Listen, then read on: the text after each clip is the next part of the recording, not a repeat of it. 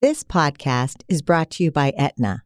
Learn how Aetna is working to build a healthier world by visiting aetnastory.com. Hi, it's Doro, and I'm so excited to announce that the Achieving Optimal Health Conference is just around the corner on October 26th at Georgetown University. For our Health Gig listeners, we have a special offer. If you sign up by September 20th, you'll get $50 off your ticket. Just go to achievingoptimalhealthconference.com and use the code HealthGig. Get ready to create a happier and healthier life story. People are yearning for information. Having the opportunity to encourage people and to educate people and inspire people. It's amazing to be able to say we'll carve out time to take care of ourselves. There's something for everyone. It's an honor to welcome Travis Mills to our podcast today. Both Tricia and I have had the opportunity to know you, Travis, and to hear you speak. And like everyone who's met you, we are better for it. We would love to begin with your story. So, where did you grow up? And tell us about your wonderful family. First, let me thank you two both for having me. I'm excited and honored to be here and um, grateful that you're allowing me to take time on your podcast that uh, reaches out and touches so many. So, I grew up in Michigan, little town called Vassar, right outside of Flint and Saginaw kind of area. Real nice place to be from. Mm-hmm. And then I played some high school football and baseball and basketball, and then I went to college and decided I would better try something else. Right now, I, I wasn't really serious about school, so I tried the military out, and I ended up loving it. I met my wife through my brother-in-law. At the time, was just my medic, and we got married shortly after we met. My wife, who was just a girl that sent me a MySpace friend request in 2007, was just like thinking I, I looked pretty good because I was six foot three and like 275 and I lift weights all the time. and uh, she sent a MySpace friend request and I hit accept when I realized it was my medic's little sister. and we started chit chatting. After being overseas for almost a year, I had 18 days of R and R. I decided to see if she wanted to hang out. She said yes. So first time I met her, I flew into Dallas, picked her up, and we went to Mexico for a week. and she was 18 and I was 20, so her parents were not pleased at all. Didn't her brother want to kill you? I mean, yeah, he's just a dainty guy, though, so I wasn't really worried about him. Not very tough looking. Yeah, he wasn't pleased, but I mean, I'm a good person, so he ultimately was like, I guess you're a good enough guy. so that worked out. We went over there, we came back, got married in 2008 had an apartment, bought a dog, and then after being home, I had to go deploy again for a year. I came back and we bought a house, and then found out we were going to have a baby. Um, and my daughter was born in September of 2011. And then I had to deploy again for my third trip. And my third trip over was more hectic and adrenaline pumping than the last two, but I just happened to have a bad day on April 10th of 2012 where I my backpack down on a bomb.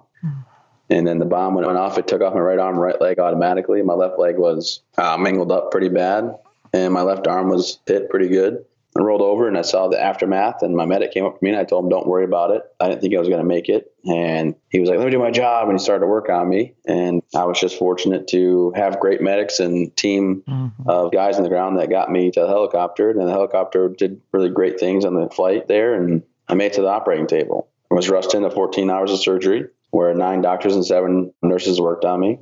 And while they were working on me, they went ahead and started to undress me, and my left leg came with it. So I was a triple amputee. Ah. They had to do blood transfusions. I had over 30, where they had to rush and have people donate right from their veins to mine. That's how I spent April 10th. And then my brother in law got the word what happened. He flew in to meet me. We flew to Bagram together on April 12th. They went in and they looked at my skin on my hand had died. They call it necrotizing. So my skin had necrotized. So they had to cut my hand off. So I became a quadruple amputee on April 12th. And then two days later, they woke me up for the first time in Landstuhl, Germany. And it was my brother in law in the room. So when I woke up, I looked at him and said, you know, my soldiers are my soldiers. And he told me about the two guys that got hit with me, Brandon and Ryan, where they were at, what they were doing, how their injuries were. Then I said, Am I paralyzed? And he said, No. And I said, Man, I you don't gotta lie to me. I can't uh, from my fingers and toes. So like am I paralyzed? And he said, no, but you don't have them anymore. Mm. And then that's how I spent April 14th, which just so happens to be my mom and dad's favorite day in the whole entire world because that's the day their favorite child was born. Which Your would mean sister. that was, my, that was my 25th birthday yeah. uh, that I woke up on. So I was pretty down and out. Didn't want to talk to anybody. He made me call my wife eventually and my parents. Real simple, you know, hey, what's up? Fine, love you, bye. I arrived at Walter Reed in Maryland on April 17th. And when I got there, my right leg had ripped open, my sutures had split. And they told my wife when she came up to see me for the first time that she was in charge of medical care now and that I had to have her sign a piece of paper for her cut two inches off my right leg because if not, I'd have bled out and died.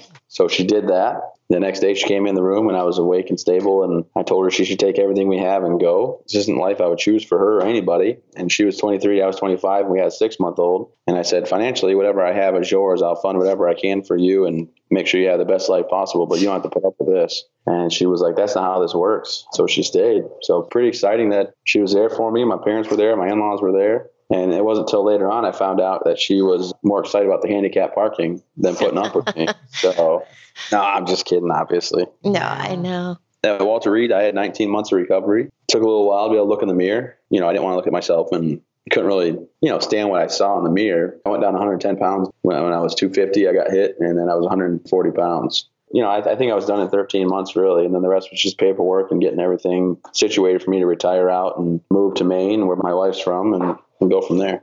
How often do you go back to April 14th? I go back to April 14th every year. It's my birthday, but April 10th, the day I got blown Yeah. up. You know, I got some friends that have birthdays on that day, so I just celebrate that. They call it your alive day. Mm. And a lot of guys are like, oh, yeah, my live day. I'm going to, you know, go out and party or whatever. And I'm like, no, I was born April 14th. So April 10th is just another day. I just had a bad day at work. So I don't really think about it. This year I'm presenting to a school locally. I don't put a lot of focus on it. You know, it's just another day in history for me. And, and I'm just grateful to still be around. And there's no reason to really dwell on the past. That's one of the life lessons that I've learned is instead of dwelling on the past, I just reminisce what I had. And I'm grateful for the future that I, I have left. Yeah, that was what struck Doro and I when we were with you in, in conversation and then listening to you that ability that you could do that. You know, it's a challenge. How did you do it? It was just kind of at first I wanted everybody to leave me alone. I didn't want to talk to anybody. I was questioning why this happened. Am I a bad person? It just went forward with how lucky am I to still be here? And then I met a guy that was in the same situation that was going through a lot of therapy before I was ever injured. And he flew in just say, Hey, what's up? I'm Todd. I'm going to help you get through this. You're going to be fine and you'll be able to walk and drive and do everything you want to do. And I was just so excited to know that I could get better that it just kind of became my job.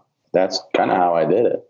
Is that when you came up with never give up? Absolutely, yeah. My slogan, my motto: I'm never going to give up, and I'm never going to quit. There's some iPhone footage on one of my very first days of my recovery. The nursing staff or the physical therapists were saying, "If you need to take a break, you know, just go ahead and feel free to take a break. Don't worry about it." And I was just like, "I'm never going to give up, and I'm never going to quit." And that's just kind of where it came from.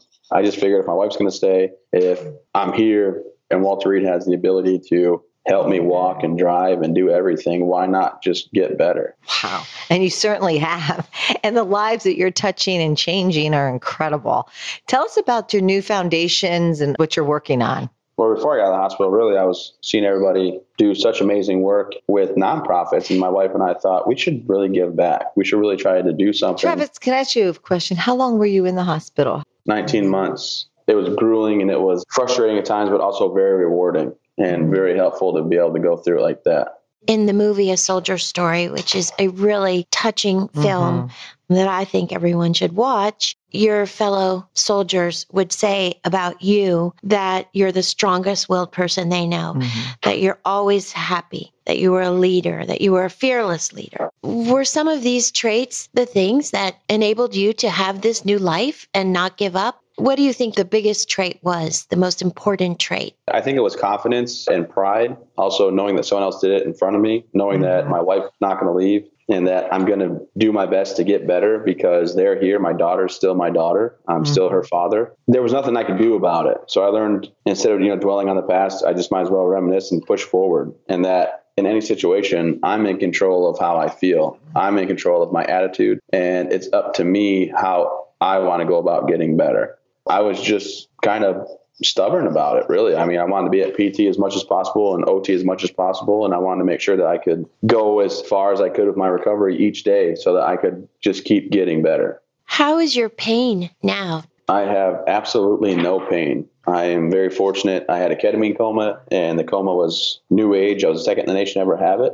Wow. But I actually walked away with absolutely no pain after, I mean, it took a little while, but I don't take any medication. I don't go to any counseling. I, I'm fortunate to have really no side effects of anything. Only thing I have is my amputations. So my arms and legs gone. what kind of coma was it? Tell us about that. So it's called a ketamine coma, and ketamine is this horse tranquilizer style drug.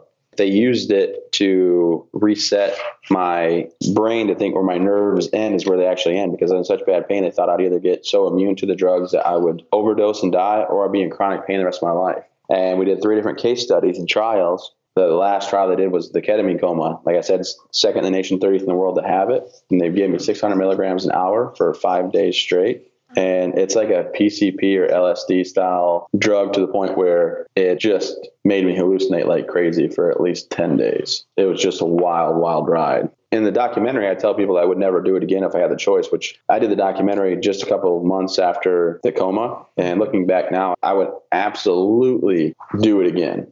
I would absolutely be able to go through this because I can live a pain free life where I don't take any medication at all. That's I mean, amazing. When I took my medication, I really felt like a drone if I Yeah. uh, missed it. And I was like, I don't want to feel like this. So my wife came in and she just was giving me my pills one day during Halloween times. And I said, you know what? I'm done with this stuff. I don't want to do this no more. And she's like, you can't do that. And I said, yeah, I can. And it was painful for about a week, but I finally got done with it. So the post traumatic syndrome, you're handling that. No, I don't have that at all. I don't have any regret about what I did overseas. I don't feel bad about anything. And Mhm. there's no nightmares or wake up sweating. I feel for people that do have that, but I don't know if it's because of the recovery at Walter Reed or because everybody was going through it with me together at Walter Reed, the same thing. We don't really suffer from a lot of that. I'm just grateful that I don't really. I've been in firefights. I've had to kill people, watch buddies die. It just didn't affect me. Does talking about what happened to you so openly, do you think that helps your recovery? It certainly helps others who've gone through the mm-hmm. same thing. Oh, absolutely. I think it does. I think it's a little bit of self healing for me. I think that being able to be open and honest about what I was going through helps other people. And I know that when I go and present and I get the chance to get on stage and talk about how my life was going and what I went through and then how I got better, it's not just helping me, you know, talk about everything with everybody, but it's also helping the other people in the, the audience get better and keep thriving in life and to know that life can always get better. So always keep pushing to better yourself and be there in the present instead of, you know, really being down on yourself. When you're talking, I was just thinking in the book and then watching your A soldier the story. soldier story. The people that have always been around you, and even now, it's amazing. The community that you have around you now, if you could talk about that. We love meeting Brandy and your father in law and the relationship you have with all these people that obviously love you very, very much. Oh, well, I appreciate that. Yeah, no, it's all about building the right foundation or building a strong team. The way that we did things for the foundation, we made sure that we only hire people that we trust, that we believe will have our best interest. And you guys met my executive director, who really, she just reached out to volunteer. She just wanted to volunteer. She's like, hey, you know what? I'd love to get behind your mission. I'd love to volunteer. And we saw her credentials and we're like, hey, do you want a job? And she was like, Yeah, okay, we can do that. No, actually, she came in and she was taking a lesser position than what she was already doing for a different company and was just so excited to be part of the team. And, and now she's running the whole entire show. She's also sitting in the room with me right now, so I want to make say anything bad. Hi, Brandy. We love She'll take, she'll take my arms and legs away if I do anything wrong. You're obviously a lover of people. And mm. I loved the story about when you were in high school and you were a big football star Mhm. and you worked at the grocery store and your mom said, What do you do there? All you do is talk to the people who come in to talk to you about football. You're supposed to do that. My, you know what? I got those gentlemen in the store. They would come in, and there was always coffee. I'd make the coffee, and they'd come in, and they'd love to just sit around and talk about football with me. And the town never had a team to go to the playoffs, and we were the like we were, we were the first class to ever do it. The owner of the store knew what was going on. He was excited that they were even coming to the store. They usually just send their wives to the store and stay home. yeah.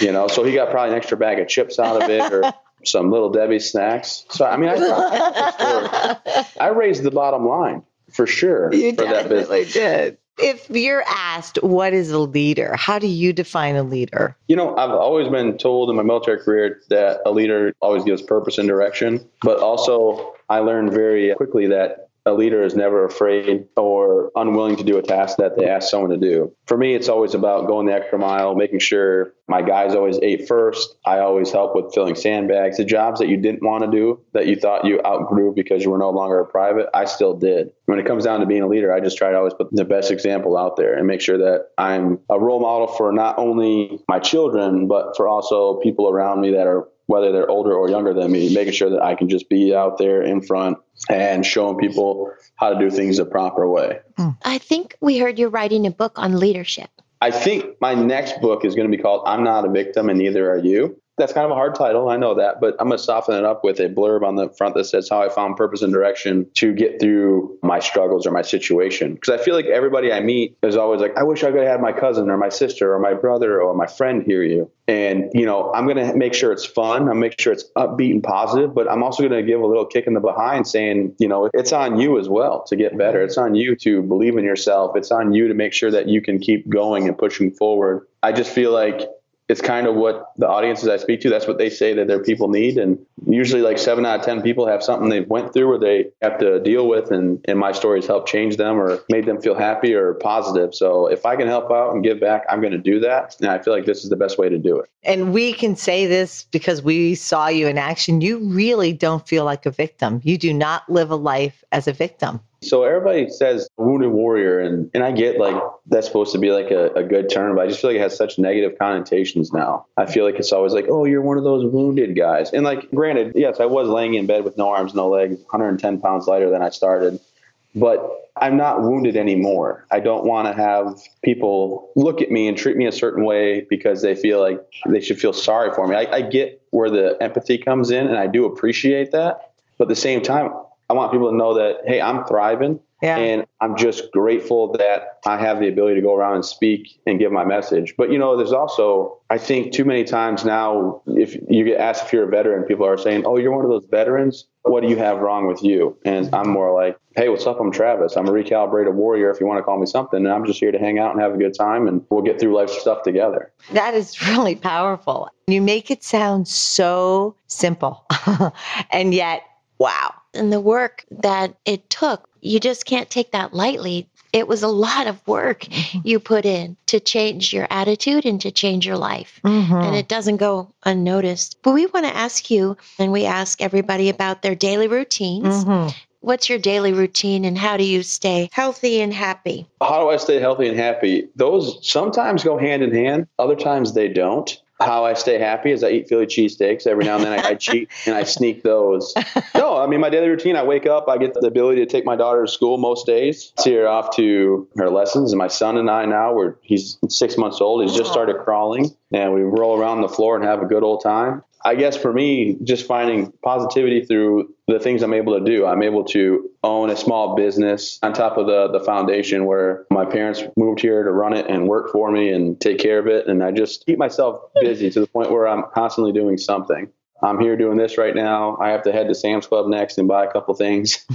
I just want to keep myself always busy, always going, and always moving to some kind of end result or some goal. Do you lift and do you do? I've seen you running and doing all that. So for exercise, what do you do? I did CrossFit and then my trainer left. And right now I'm talking with another trainer and I'm going to start probably when I get back my next trip and I'm going to start working out with him and get all, all fit again. So I do lift. It's adaptively. So I use a lot of bands and a lot of adaptive devices like that. But no, I plan on getting all buff again.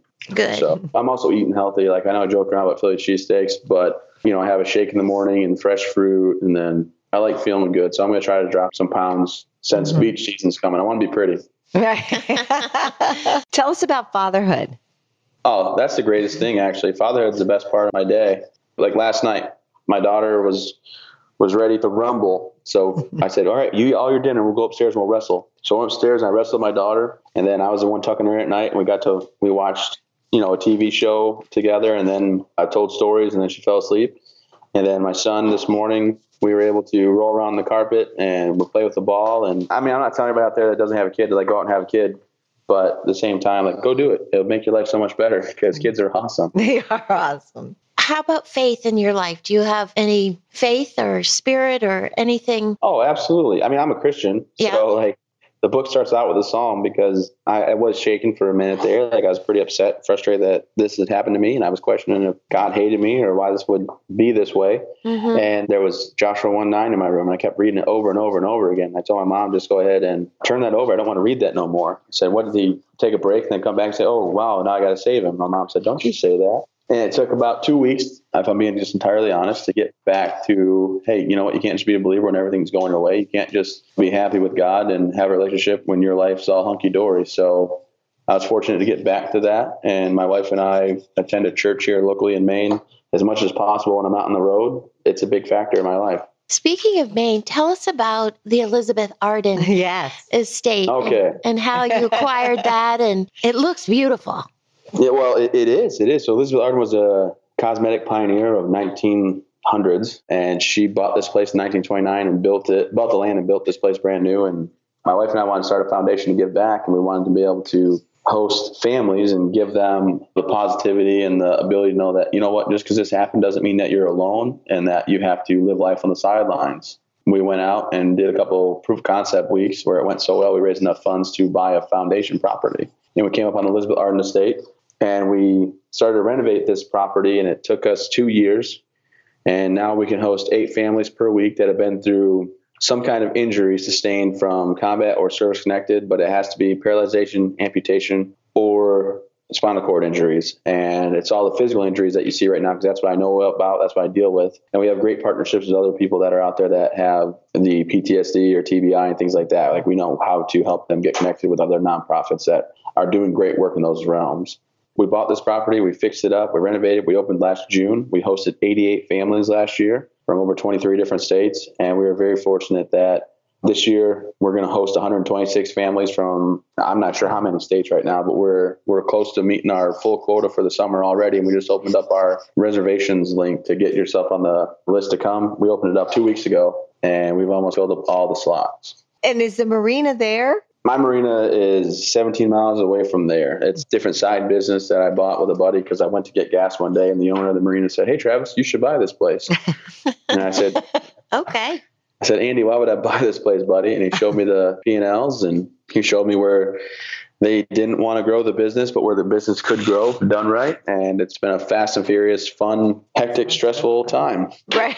And pretty exciting. We might get a reality TV show based off from it. So if you think Duck Dynasty, just think Travis Mills, and that's what you got. So it should be fun. We'll see how it goes. And that's incredible. So you'll be a reality fun. television star. As long as it's done the right way, I have a big meeting in New York coming up this weekend about it. But if everyone wants to see what the trailer would look like, if everybody goes to my Facebook page, if you go on Facebook and you got your thumbs out, you type in SSG Travis Mills, you'll find it. It's right there on the top of the page, and it says "We Bought a Lodge." So you can see the trailer. It's a five minute long trailer, Mike Rowe sponsored, and we're hoping to get a show. So it'll be pretty exciting stuff if we do. That is That's incredible. Awesome. What would you want people to think about you after they meet you? Wow, that's just a regular, everyday, normal guy. He looks different. He's a little, he's a little crazy, but uh, I can see he's just normal. I, I, would rather have people walk away and forget the fact that I have no arms and legs. Yeah. Because when I talk to people sitting at that table and they don't realize they think I'm just missing one arm, then I stand up and they're like, I'd rather have people not see the injury but see me. I think that's how it how it's going right now, which is nice. And it's just about breaking down those walls and those barriers so people when they walk up don't feel uncomfortable to say, "Hey, what's going on?" Don't we all just want to be seen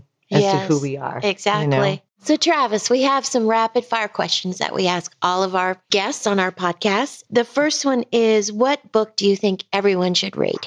Tough as they come. Me too. Definitely. But on top of that, Extreme Ownership by Leif Babin and Jocko Willink is one of my one of my favorites. Why? Yeah. Tell us why. Because they're Navy SEAL commanders that talk about always taking ownership of any situation, whether it's your fault or not. If you don't think it's your fault, find out how it's your fault and how you can fix it and they tell it with combat knowledge. And I just, I really, really like it. It's a great book, and they're, they're actually good friends of mine too. What quote brings you strength and peace? I used Joshua 1 9 because I had it in my room. I wasn't pleased with what had happened to me. And I used that one. So it's be strong and courageous. Do not be afraid. Do not be discouraged. For your Lord God will be with you wherever you go. I tend to not really get religious because I don't want to be looked at as preying on religion. Right. right. No one would ever say that I have or I would. And I make sure that I'm very cautious about making sure that never comes out of anybody's mouth. It's like he's just trying to prey on religion to make money. What would you say to your 20 year old self? I would say probably try to go and do some higher echelon stuff in the army, like try to go become special operations, whether Ranger Bat or Special Forces. Not that the infantry wasn't great, but it was. But also at 20, I'd probably say finish your degree. You only got a year and a half left. What's your favorite meal? Steak, potatoes, baked on the grill, of course, with asparagus, mm. and then cheesecake to finish. but the healthy, the healthy kind of cheesecake. Of, of course. course. And then the last question is, who would you like to sit next to at dinner tonight? If you could sit next to anyone, and why? Me, I would sit next to my wife. Mm. But then I'm going to sit next to her at dinner tonight. I just want to make sure that that got on the radio uh, or the podcast. But sit next to anybody at dinner. To, uh, if I could sit next to anybody at dinner tonight, who would I sit next to? I'd like to pick Kevin Hart's brain because he cracks me up. is that is that okay? Yeah, that's, that's okay. That's, that sounds like fun. And you know, I also I've been able to hang out with his brother a couple times. I wouldn't mind sitting next to him again. That was really cool. I hung out in President Bush's office at SMU for like 45 minutes to an hour, so that was cool. And what happened? Yeah, tell us how that went. My daughter kept running in with little pictures she was drawing with his secretary Logan. And I did a hand joke where I told him the hand was voice activated, but I didn't do it to him. He made me get one of his chief of staffs that walked by. And of course, you know, I got to eat with you, lovely ladies, last week, so I can't pick you because that, would be just selfish no, of me. right. Well, Travis, thank you. Yeah, this, this has been a great visit. So great and so kind of you to be part of this with us. The work I you're hope it doing. was fun. It was well, really thanks. fun. The work you're doing is is so inspirational, really. And Doro said it at the beginning. We're also better off for knowing you. So thank you. Oh, come on. I appreciate it. Thank you very much. I hope that you guys have a wonderful rest of your day and thanks for your time. Thank you for joining us on Health Gig. We loved having you with us. We hope you'll tune in again next week. In the meantime, be sure to like and subscribe to this podcast and follow us on healthgigpod.com. I'm Tricia. And I'm Doro. Be well.